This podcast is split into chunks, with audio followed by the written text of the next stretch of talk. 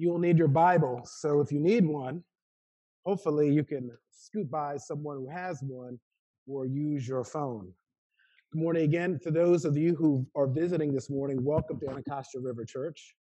Uh, my name is Peter Noble. I'm one of the brothers that's been here since the beginning of our church, uh, some six or seven years um, ago. Our uh, primary pastor, uh, pre- preaching pastor, pastor, Thabiti Anyabwile, is uh, preaching an anniversary, I believe, in Indiana.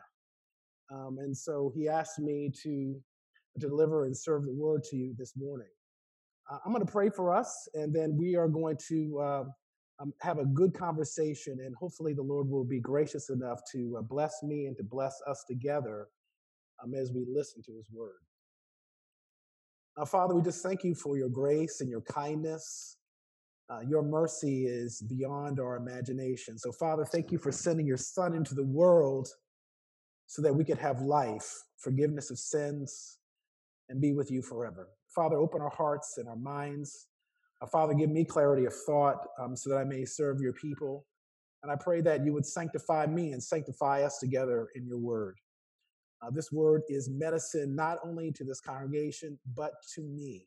So, Father, I pray that you would transform our hearts and our minds in the name of your Son, Jesus. Amen. Okay, I need a little bit of help here. What is the very first verse in the Bible? That's right. In the beginning, God created the heavens and the earth. And if you flip over a chapter into Genesis chapter 2, there's a description also of how God is not just the beginning of the heavens and the earth, but he's also the beginning of humanity. In chapter 2, verse 7, it reads Then the Lord God formed the man of dust from the ground and breathed into his nostrils the breath of life, and the man became a living creature. So there's a lot that could be said here, but one thing I just want to say just up front is that there is a God, and He is the creator of the heavens and the earth, and He's the creator of human beings. And it is because of God breathing into dust, His breath, that we became living beings. So, brothers and sisters and neighbors, we are body and soul. We are not just biological accidents, but we are created by the living God with his breath within us to live, move, and think and have relationship with him. So this morning we're going to have a conversation how the ordinary Christian, the ordinary believer should walk with the Lord in faith, in prayer, and trusting him throughout their entire life with a goal of glorifying him. So, the very first uh, occasion of prayer mentioned in the Bible is the last verse of chapter 4 in Genesis. And I won't read or explain all of it, but the very second half of verse 26 of chapter 4 of Genesis reads At that time, people began to call upon the name of the Lord. Amen. So here we have the first instance of prayer after the fall described in chapter 3. We're calling on the name of the Lord. And uh, one of the commentators I read was uh, reflecting on this particular verse said, they began to recognize that God's promise to have the seed of the woman come and crush the head of the serpent might take some time. And so they began to call on the name of the Lord, and they were calling on the name of the Lord so that he would fulfill his promises.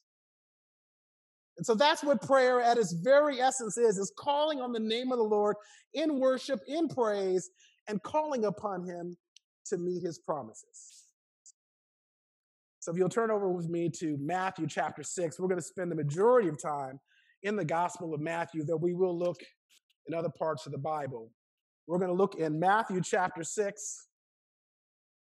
And we're going to begin with chapter 5, and we're going to go through chapter, verse 15. When you get there, tell me amen. Okay, we need a few more amens. When you get there, amen. Okay. Matthew 6, verse 5. And when you pray, You must not be like the hypocrites, for they love to stand and pray in the synagogues and at the street corners, that they may be seen by others. Truly, I say to you, they have received their reward. But when you pray, go into your room and shut the door and pray to your Father who is in secret. And your Father who sees in secret will reward you. And when you pray, do not heap up empty phrases as the Gentiles do, for they think that they will be heard for their many words. Do not be like them, for your Father knows what you need before you ask Him.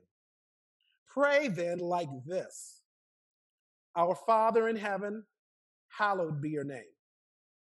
Your kingdom come, your will be done on earth as it is in heaven.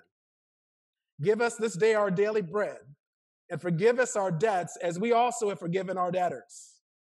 And lead us not into temptation, but deliver us from evil. For if you forgive others their trespasses, your heavenly Father will also forgive you.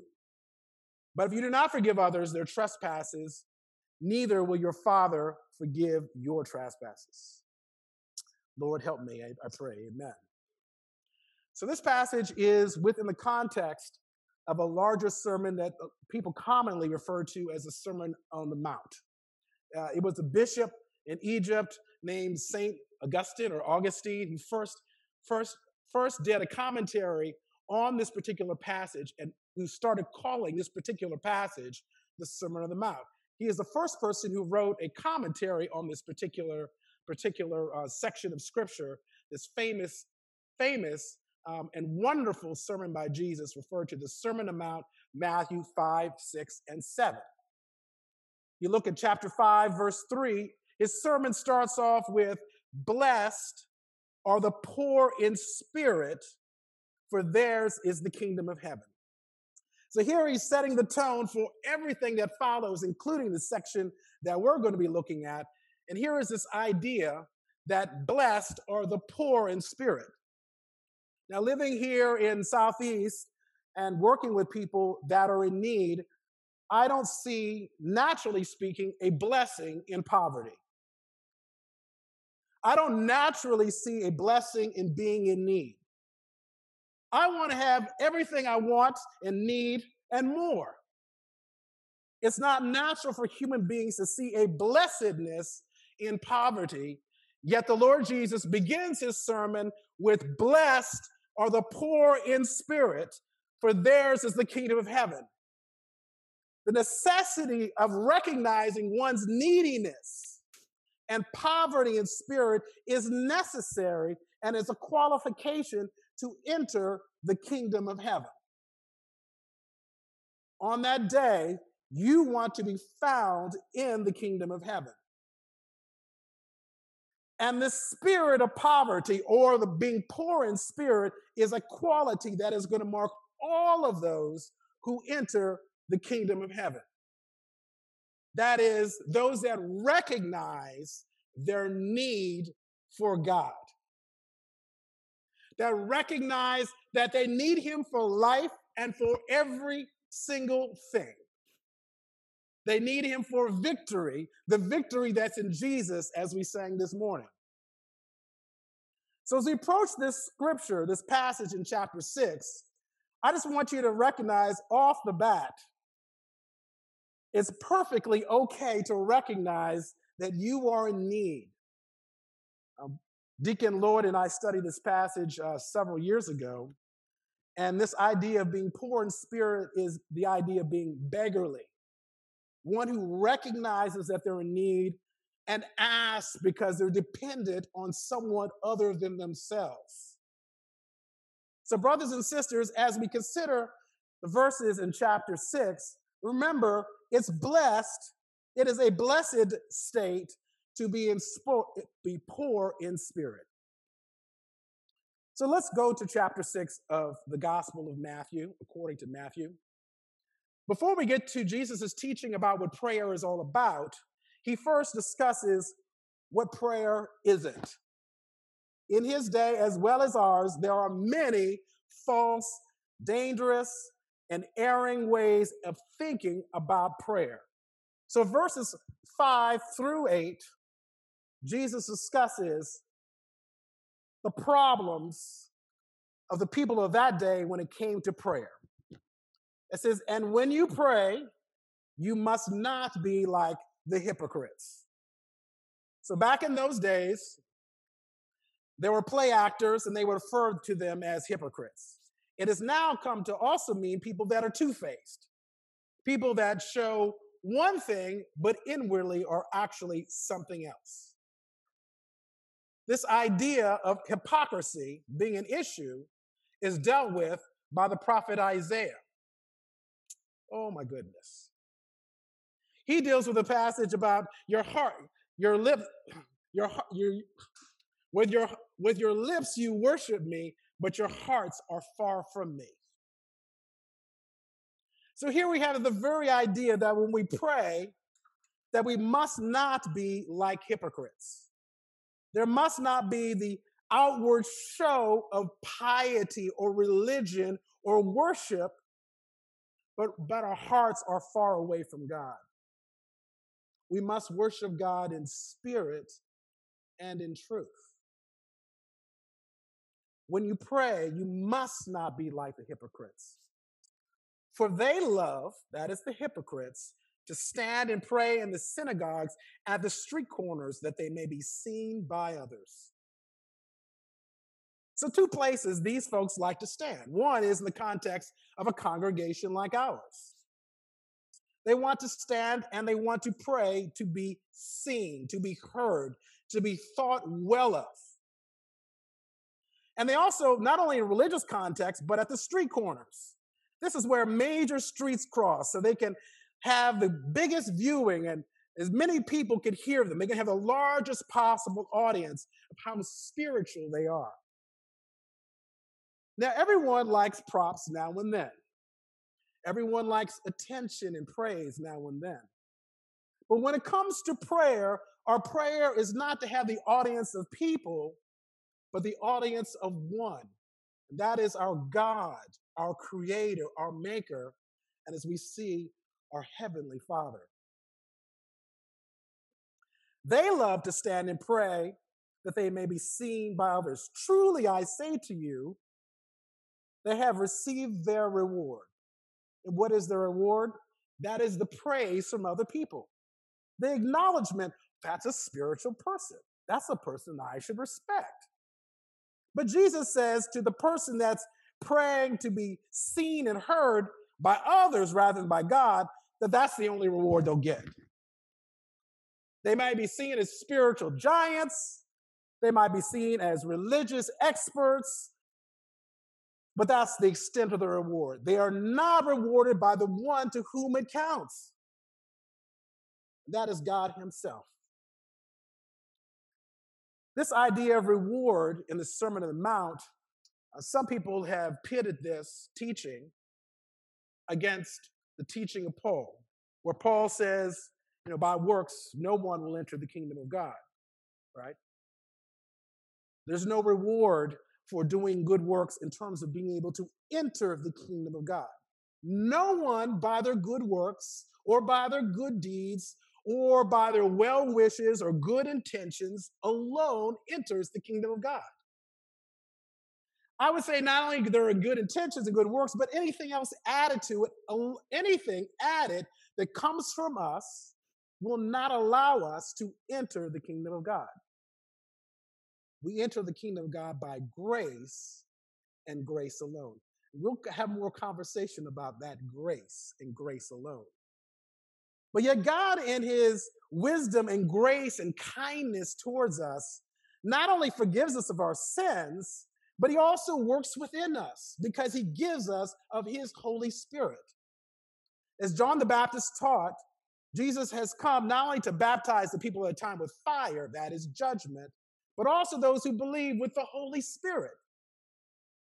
So, by the giving of the Holy Spirit, we now inherit something of the nature of our Father. And there's a desire that should be growing in the life of a believer because of the work of the Spirit that says, I want to do what is pleasing to God. So, verse 4 so that your giving may be in secret. So, the remedy that Jesus gives to us for wanting to always pray and receive acclaim from others is to pray in private. What, but when you pray, verse 6, go into your room and shut the door and pray to your Father who is in secret. And your Father who sees you will reward you. Where is the Father? The Father is in the secret place. You do not have to give a public prayer to be heard by God. You can be in a dirty closet, a filthy bathroom, an alley, in your car, and be heard by God. But when you pray, go into your room, that is with intention, go to a place where you can't get, you can't in any way tempt yourself by seeking attention from others. You intend and purpose to go to the secret place where the Father is. Now, of course, He is in all places, but you don't need to be with other folks to be heard by the Father. The Father hears His children, He is in every place. Verse 7 And when you pray, do not heap up empty phrases as the Gentiles do, for they think they will be heard for their many words. Do not be like them. For your Father knows what you need before you ask Him. Isaiah chapter 65, verse 24 reads Even before they call, I will answer. While they are still speaking, I will hear. Brothers and sisters, the Lord knows our needs. You may be lonely. You may not able be able to pay your bills. You may not have a home. You may not have you may have a home that's not safe. You may not have all the support you need for your household to run. God knows all of your needs. You do not like the person described here have to heap up empty phrases, repetitive babbling, thinking that by your words, the multiplying of words being as, as, as loquacious as possible with God, that somehow you will leverage God to hear you. If I pray 30 minutes is good, if I pray an hour, better. If I pray for two or three hours, I will move the hand of God. Brothers and sisters, we approach a father who welcomes his children. We don't have to leverage anything within to be heard by our Father who loves us. Do not be like the people of the world religions who heap up phrases thinking that they will somehow leverage spiritual power repeating mantras for hours and hours. Do not be like them, for your Father knows what you need before you ask Him. By praying and heaping up phrases, you're implying that you're like the peoples of the world who have gods that don't know all of their needs. Their gods don't know because they're not real. So they feel within themselves, they have to pray and pray and pray so that God knows. But God already knows. The Father knows all the needs of his children. Do not be like them. So, this prayer, the prayers of the people of the world religions, are self focused. They're, they're praying in such a way to get attention. And that also can be true of us, of people of, of, of public faith can be self focused, praying in such a way as to get attention for ourselves. The prayers here are described are extra wordy because they somehow want to leverage power somehow from God. And they have a false view of God. They view God as someone that's stingy and withholding and not as a good, good father that loves his children and invites his children. So now Jesus moves from the wrong way of praying to saying in verse 9, pray then like this. So the first thing I want you to see is we need to be taught how to pray. I need to be taught how to pray.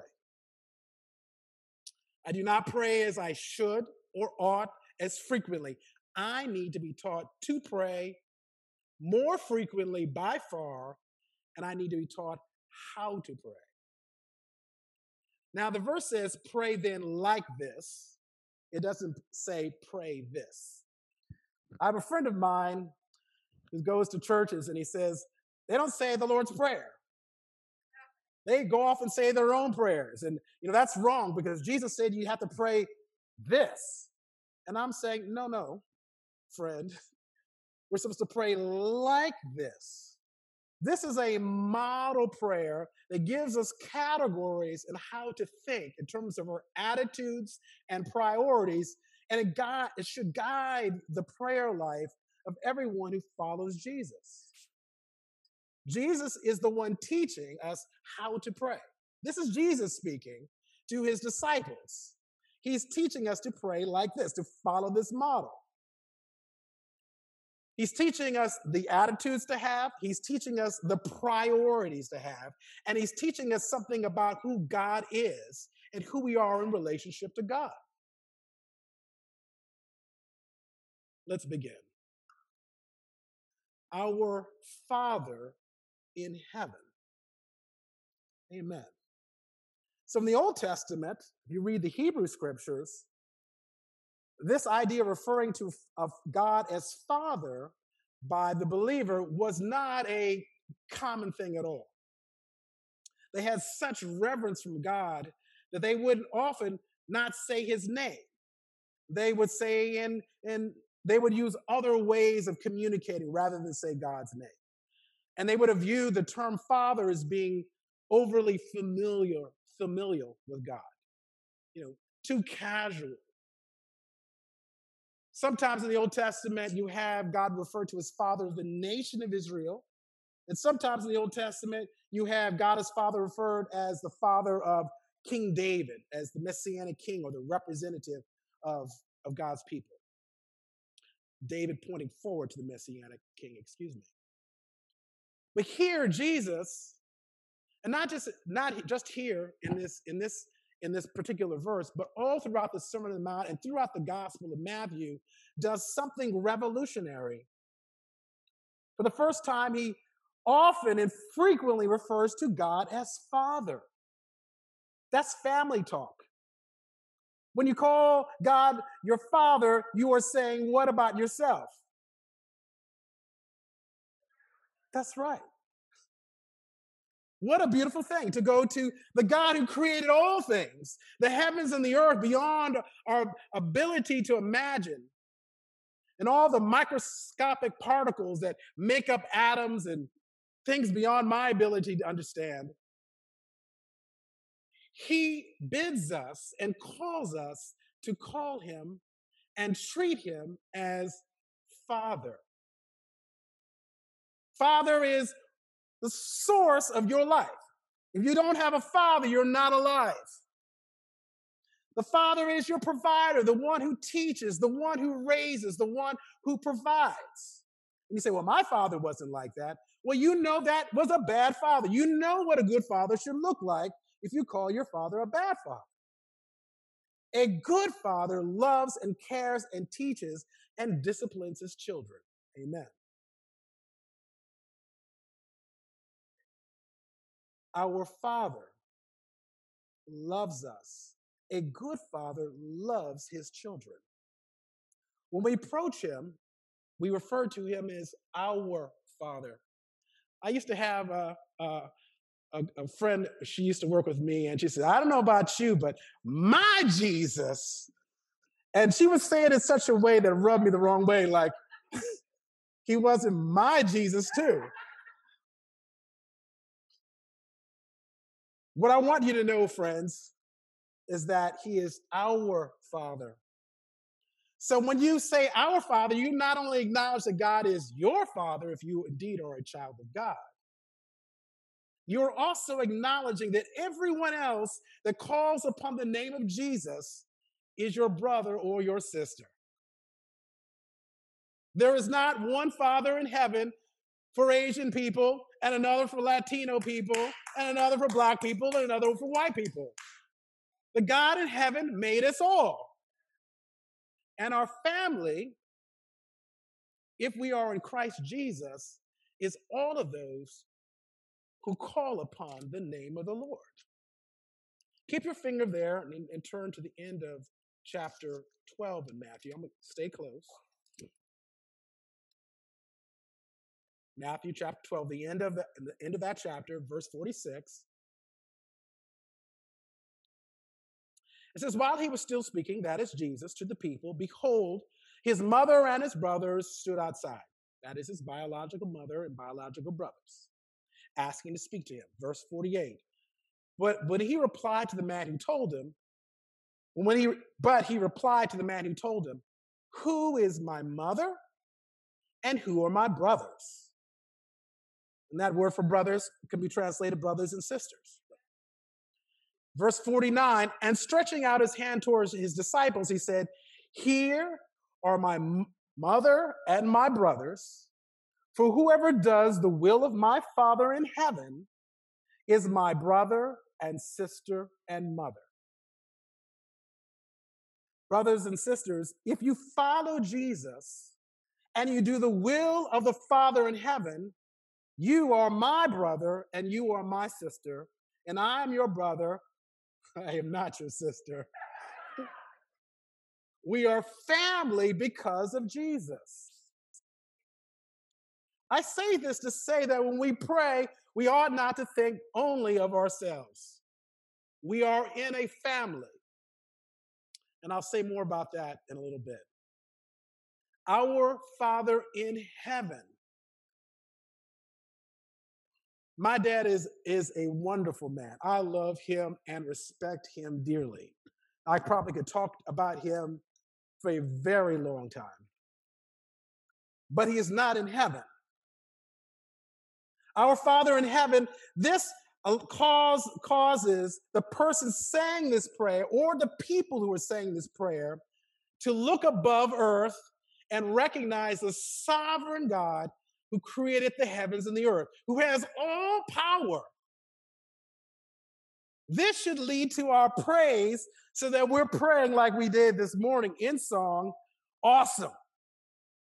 My God is awesome. He can move mountains, keep me in the valley, hide me from the rain. Great song selection this morning. He is an awesome God. When we see him in heaven, we should see him as high and lifted up, worthy of our thanks and our praise.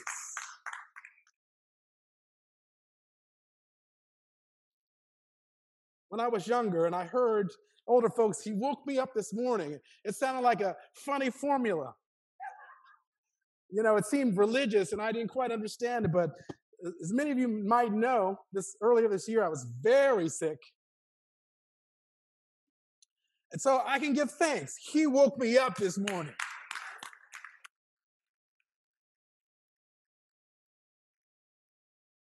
Our Father in heaven has all power.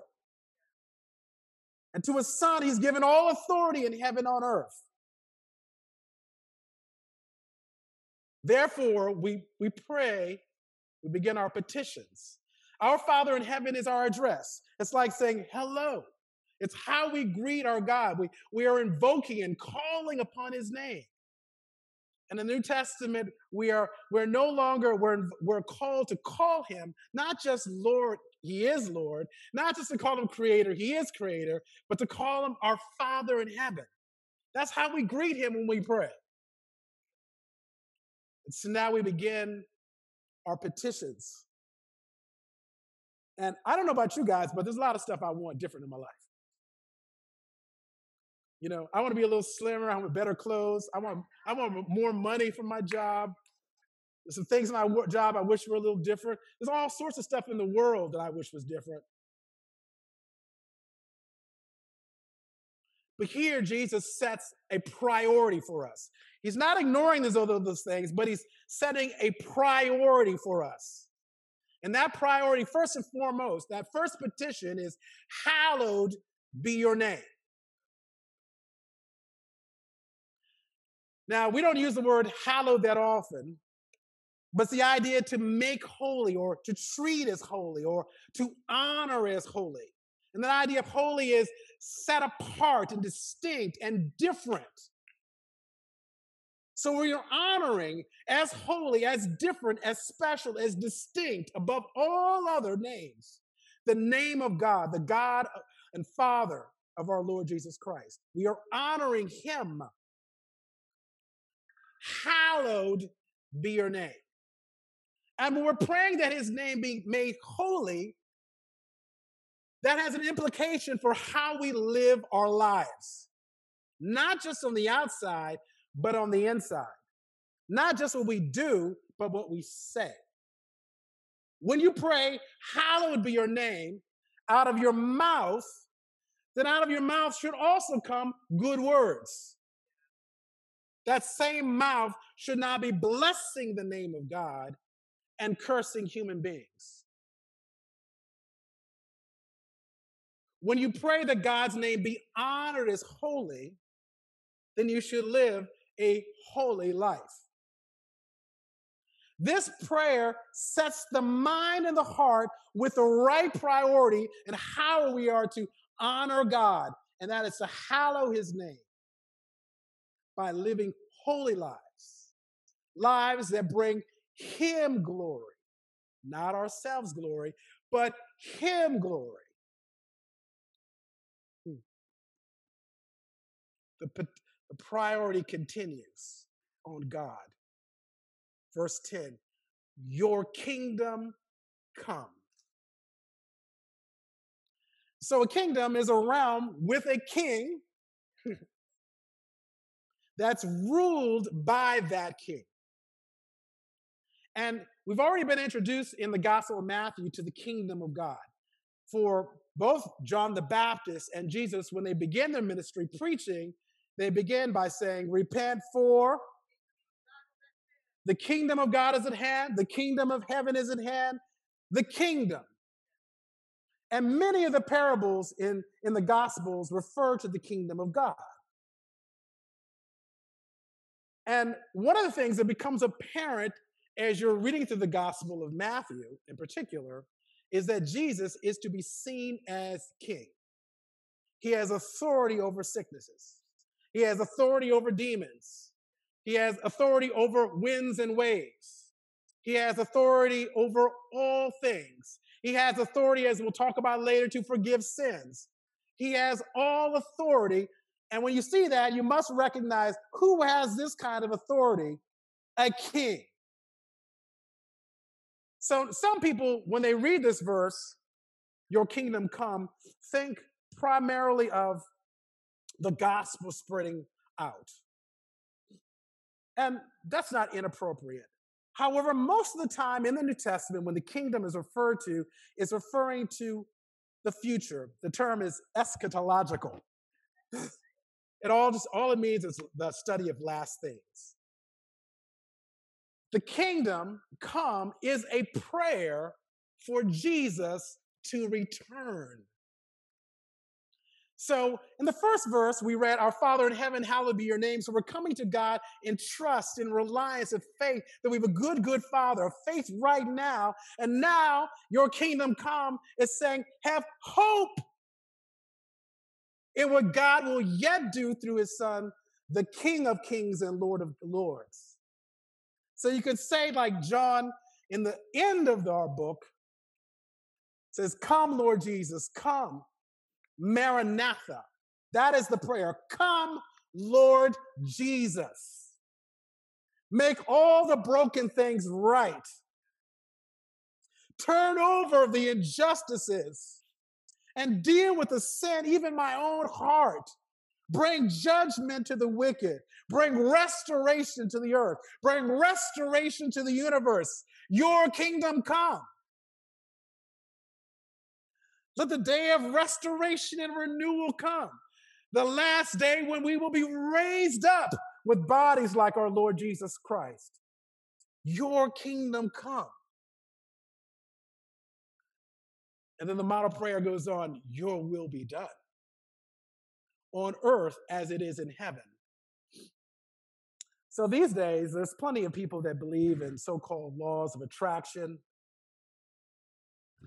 You say certain things, positive things about yourself that you want to have happen, and you somehow attract them. Um, to the best of my knowledge, that's all very metaphysical. It comes more from Eastern kinds of religions. It's not rooted in Christianity at all. We are not gods of our own creation.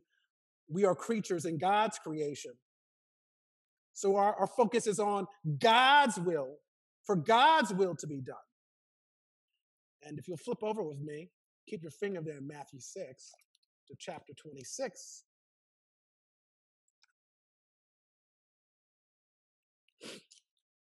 Jesus praying in the Garden of Gethsemane, chapter 26, beginning at verse 36. Then Jesus went with them to a place called Gethsemane, and he said to his disciples, Sit there while I go over there and pray. And taking with him Peter and the two sons of Zebedee, he began to be sorrowful and troubled. Then he said to them, My soul is very sorrowful, even to death. Remain here and watch with me. And going a little farther, he fell on his face and prayed, saying, My father, if it is possible, let this cup pass from me. And that cup be a reference uh, to the, the judgment of God. Nevertheless, not as I will, but as you will. And he came to the disciples and found them sleeping. And he said, said to Peter, So you cannot watch with me one hour? Watch and pray so that you may not enter into temptation. The spirit is willing, but the flesh is weak. Again, for the second time, he went away and prayed, My father, if this, can, this cannot pass unless I drink it, your will be done. When we pray, Your will be done, we are saying that we are willing to yield ourselves to God's plan, even if it means our own sacrifice, suffering, or even death. It is saying, I am putting your purposes and your plans above any of my purposes or any of my plans. I am putting your will even above my life if necessary. It is not wrong to pray, if possible, let this cup pass from me. You're human. But as followers of Jesus, we are called to pray, Your will be done on earth as it is in heaven. On earth as it is in heaven implies that there's something wrong here and something right in heaven that should be happening here. You can look at your own life and the lives of your friends and family you can look at the TV, you can look at your own neighborhood and know that something is wrong here. So we want to pray that God's will be done here on earth as it is in heaven.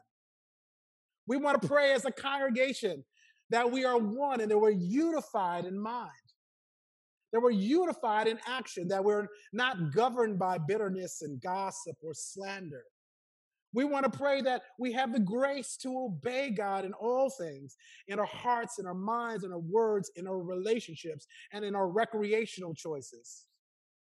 We want to pray that God's will be done on earth as it is in heaven. So, do you see here that Jesus is teaching us how to pray? He's saying, Pray then like this. He is teaching us to recognize God as our Father who is in heaven, to be exalted, to be thanked and praised that he's to be hallowed, honored as holy in the way we live, in the way we relate, in the way we act in the world. And that we are to have a future expectation when we pray. That we pray, not, we're also praying that the Lord Jesus return and restore and renew all things. And we're praying that God's will be done, even if it means our suffering in this life. These are priorities that the Lord Jesus has set for us.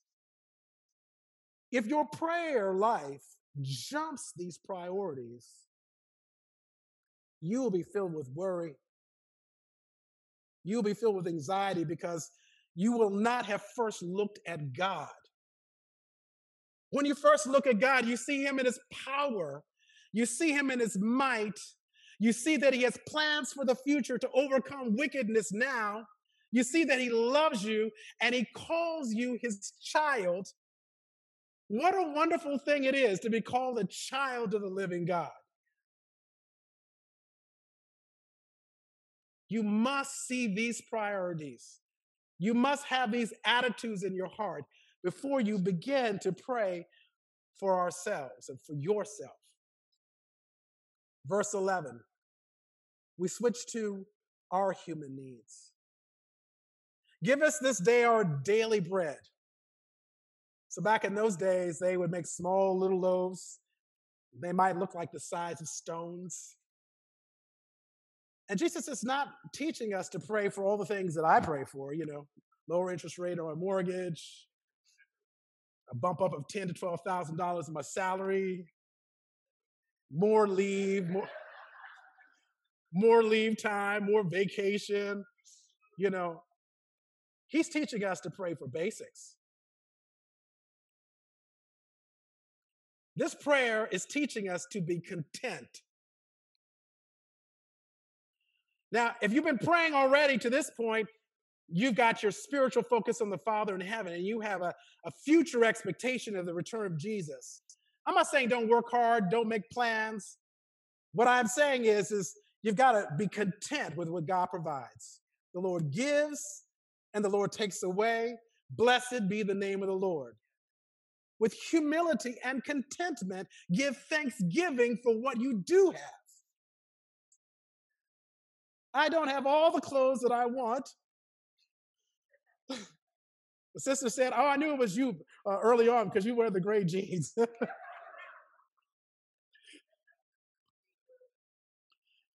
I may not have all that I want or things that you think I should have.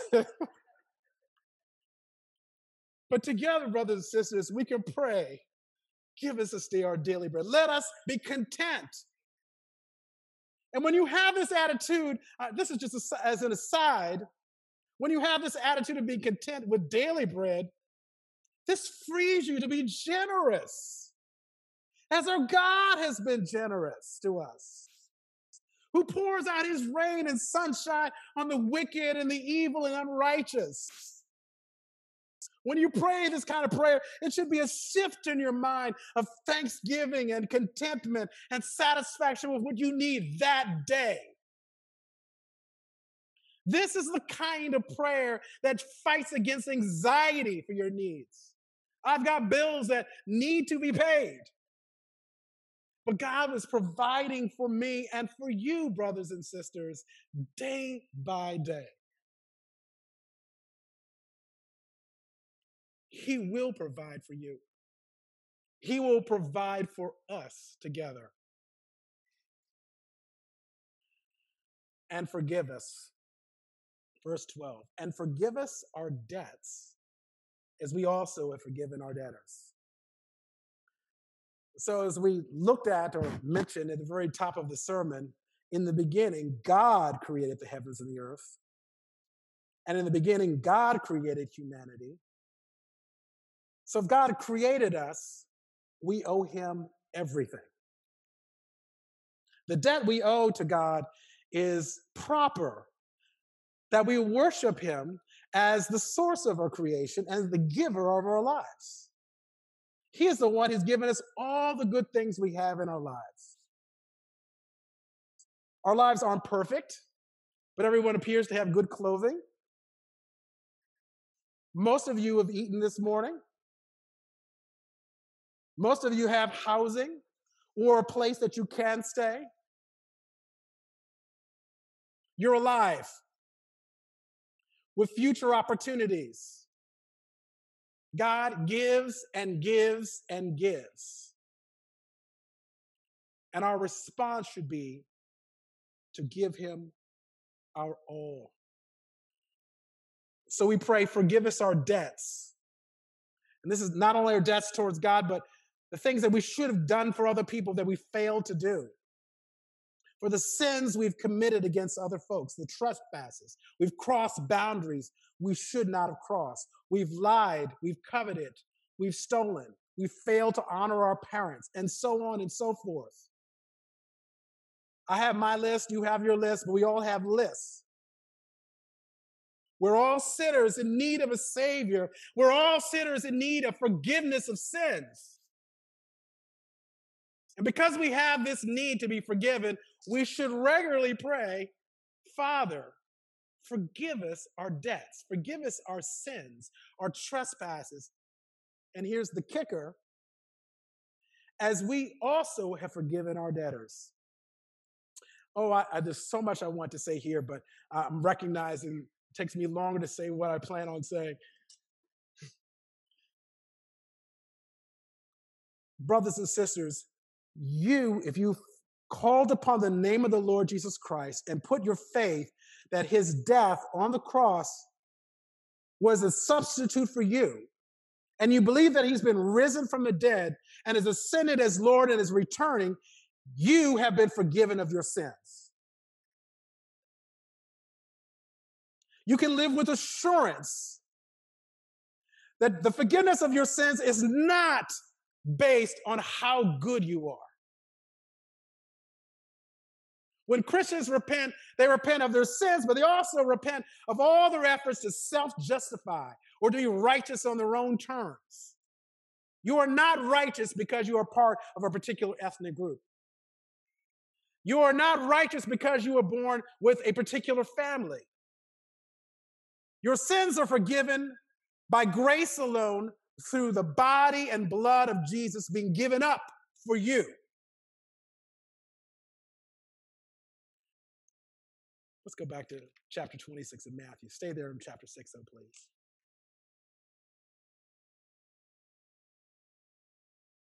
Matthew 26, I'll start at the end of, I'll start at verse 26. Now, as they were eating, Jesus took bread and after blessing it, broke it and gave it to the disciples and said, Take, eat. This is my body. And he took a cup, and when he had given thanks, he gave it to them, saying, Drink of it, all of you, for this is my blood of the covenant, which is poured out for many. Why? For the forgiveness of sins. Brothers and sisters, the blood of the covenant, the blood poured out by Jesus on that cross was so our sins might be forgiven. So when we pray, you can go back to chapter 6 in the Gospel of Matthew. We pray, forgive us our debts. That is the basis of us being forgiven. The forgiveness of God does not overlook our sins, ignore our sins, or forget about our sins. The forgiveness of God says, the price, the debt you owe, a punishment I have put upon my son for all who believe. Now that I'm forgiven and have the Spirit of God, I'm fighting against my sins. But if you know me, you know I'm frequently not successful. And I know several of you, and I know several of you are not successful. So we must go to God regularly so that our fellowship with God can always remind us, we can always be reminded that we need forgiveness of sins. We need our debts forgiven. Uh, we need those debts forgiven on the grounds of what God has done in Jesus.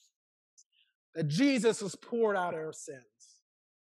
And having been forgiven such a great debt, and you can study this in Matthew chapter 18, having been forgiven such a great debt, our King is angry when we fail to forgive people of much smaller debts. The debt you owe to God, the failure to pay it means eternal judgment and damnation. That's a weight. That is a weighty debt. Of you have high mortgages. You're like, how am I going to pay this? Or high student loans. How am I going to pay this?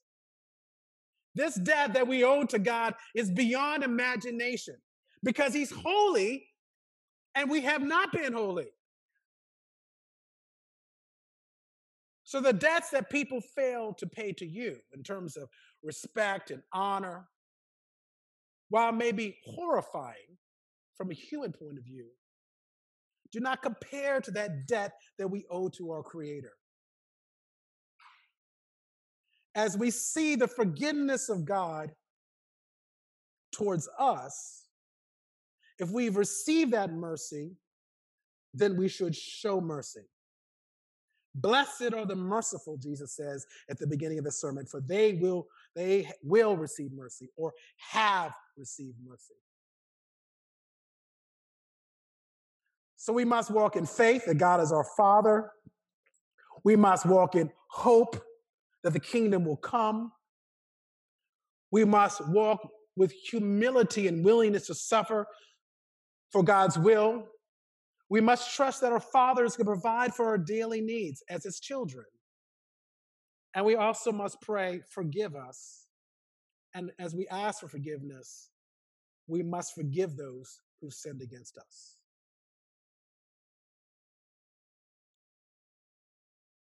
I can remember several times that I won't discuss now where I think I've been greatly wronged. Greatly wronged.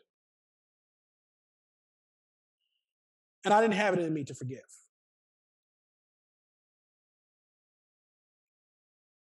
And I still to this day wouldn't have it in me to forgive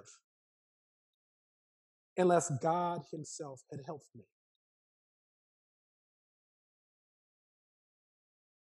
In this area of forgiveness, which seems so impossible. Why would you forgive that? You need to see God as a gracious and merciful Father. You need to see the greatness of what Jesus has done on the cross to bring about your forgiveness. You need to have a hope that the kingdom of come will bring justice to every person that has wronged you and has not come to repentance.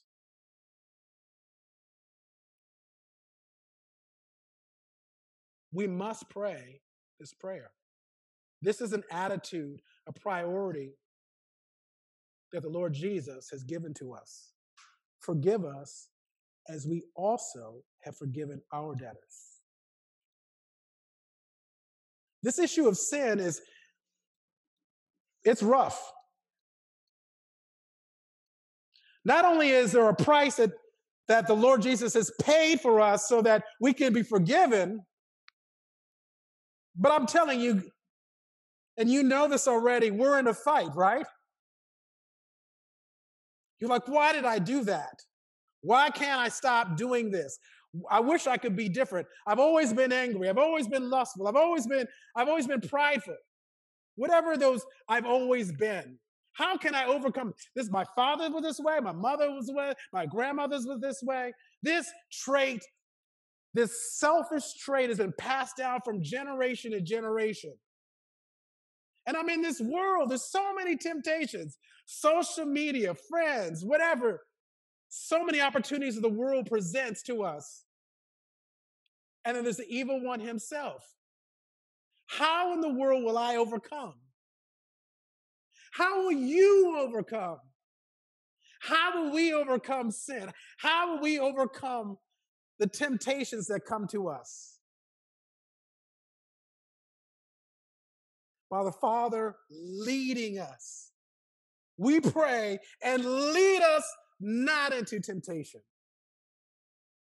We must rely on God and God alone to overcome our sins. Uh, by far, I am no great man. I know that I'm a sinner and that I would continue to sin if it were not for the grace of God in my life. He baptizes us with the Holy Spirit. My own spirit would take me into temptation again and again. We must rely on the grace of God and pray. Lead us not into temptation, but deliver us from evil. We need to be delivered. We need to be set free. We need to be rescued. We need to be saved from danger. But as it says in Matthew chapter 1, he was named Jesus, which means God saves, because he will save his people from their sins. Jesus is that Savior that not only brings about forgiveness, but also deliverance and leadership away from temptation. Hmm. This prayer is our model. This is what Jesus is teaching Anacostia River Church. This is what Jesus is teaching me, and I pray he's also teaching you. These are the attitudes and the priorities that should guide us. We should pray then like this.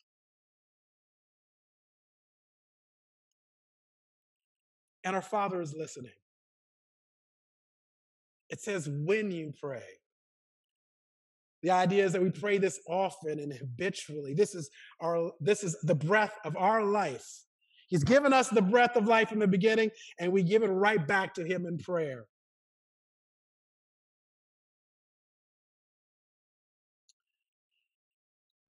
Verse 14. So now Jesus is forgiven, has just finished teaching about prayer, how the model prayer, but he's got some commentary that he wants to give just in case the people in the back didn't hear. For if you forgive others their trespasses, your heavenly Father will also forgive you. But if you do not forgive others their trespasses, neither will your Father forgive your trespasses. And honestly, he says that not just for those in the back, but he says that for those in the front. It's such a tough area of our life that he wants to emphasize it. So, brothers and sisters, praise God. We can approach the creator of the universe, the maker of the heavens and the earth, as our Father. We can give him thanks every day for life and for waking us up this morning.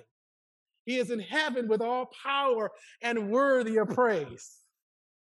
We can hallow his name and honor his name by praising him. Not to us, O Lord, but to your name we give glory. From the rising of the sun to the going down of the same, the name of the Lord is to be praised. Let us honor you, Lord, with our lives and our words and our actions. And let us pray together, Your kingdom come, Maranatha, come, Lord Jesus. Your will be done right here on earth as it is in heaven. We're looking for your will, your plans, and your purposes to be accomplished. And Father, with contentment and thanksgiving, we ask, give us this day our daily bread. We trust you day to day not giving into worry, seeing how you provide for the birds of the air. Give us this day our daily bread. And forgive us our sins. As we read your word, we're reminded of how far we fall short. Forgive us our sins, Lord God. Cleanse us again on the basis of what your Son has done. As we also forgiven our debtors. We've been sinned against in terrible ways. Father, give us the grace to forgive.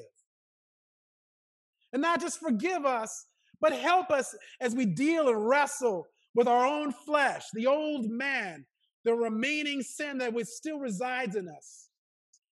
Lead us not in temptation, but deliver us from evil and the evil one, Lord God. That's our prayer. And we pray it with thanksgiving and praise. We pray just giving glory to his name.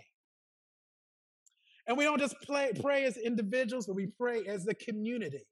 Notice it says, Give us this day our daily bread. We're not just praying for our own. We're not just praying, Forgive me, but forgive us. We're not just praying, God, don't lead me in temptation, but help my sisters and my brothers in their fight against temptation. And all the traps of the evil one. Don't just deliver me, but deliver us. Embedded in this prayer is a spirit that says, Love one another.